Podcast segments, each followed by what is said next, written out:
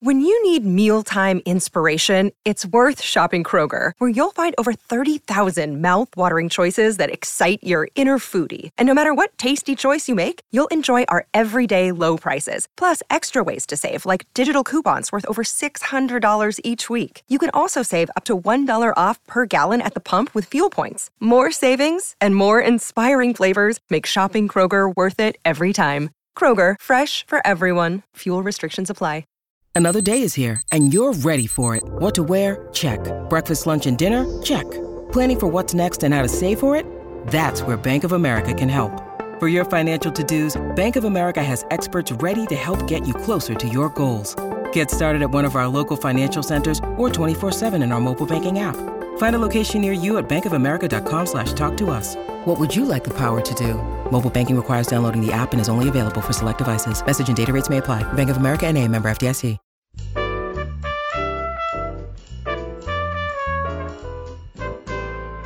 It's another edition of Behind the Mic with AudioFile Magazine. I'm Jo Reed. Alan Minskoff is with me, and I've been completely entranced with everything he's suggested so far. Well, be patient to the last. In many ways, this is the most charming novel I have listened to in, in a long, long time. It's a debut novel called Singing Lessons for the Stylish Canary. The author's name is Laura Stanfill, and it is read and read very, very well by Graham Halstead. And Graham Halstead did The Date from Hell with Carissa Vacker. And I'm telling you, that's also a great summer lesson. That's just an aside. So tell me about singing lessons for the stylish canary. So this is another debut. She's a young author, and I think she's been in the publishing world herself. And it was my biggest surprise. It was very immersive. It's mostly set in rural France in the 19th century. Ooh. And it is about craftspeople.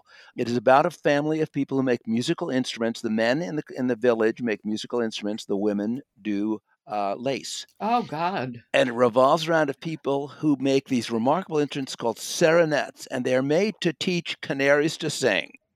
Is canary in French, and it, it revolves around a young man named Henri Blanchard. He's the protagonist.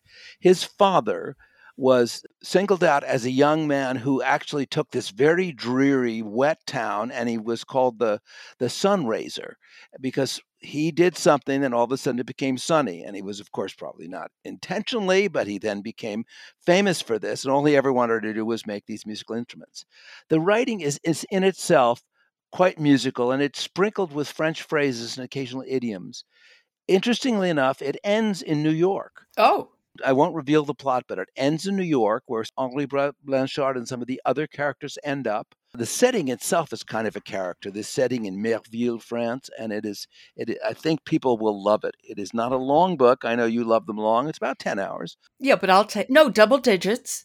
Yeah, it may. It just made the Jo Reed cut. It, it made I, the Jo Reed cut, and I recommend it highly. First thing, he's a very fine reader and it is immersive. It's it's kind of what you want in fiction. It takes you someplace else, and you are rooted there. Is and it slightly fantastical? I should say it's slightly. I called it like a little bit of magic realism thrown uh-huh. in. Okay, um, which is lovely. I like that. The, the, protagonist himself, you know, brings some animals back to life, and there there are these lovely moments. It was one of these audiobooks that I walked and walked with it. It was I was reading in the really good June weather, and it charmed me. Let me just say that it charmed me, and I think you'll hear that. Well, listen. Why don't we hear a little bit? Do you need to set this up? just a little tiny bit. It is about the Merville weather, and it's part of the initiating action of the story. Okay, this is Singing Lessons for the Stylish Canary. It's by Laura Stanfill and read by Graham Halstead. It rained. It always rained in Merville. The seasons cycled from foggy to gloomy, with an occasional spell of heartening summer haze. Most crops sluiced themselves off their roots and died before producing any sort of yield, leaving limited options to the farmers peas, watercress, the heartiest of tubers. The rain encouraged work. The women of Merville embraced their feminine calling to turn thread into bobbin lace, thick, sturdy pieces suited to tables and windows. The men made musical instruments, violins and violas and violoncellos and barrel organs. First of all, it sounds lovely, and I'm ready to pack my bags. but but Graham is such a flexible narrator. He can do so much, and he's really good with accents. So I would imagine.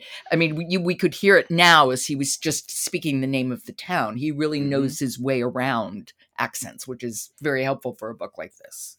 You know what else he does that I that I admire?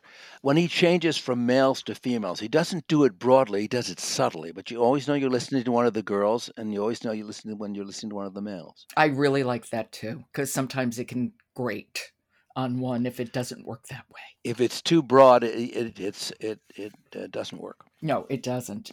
Okay. Thank you. And I will talk to you tomorrow.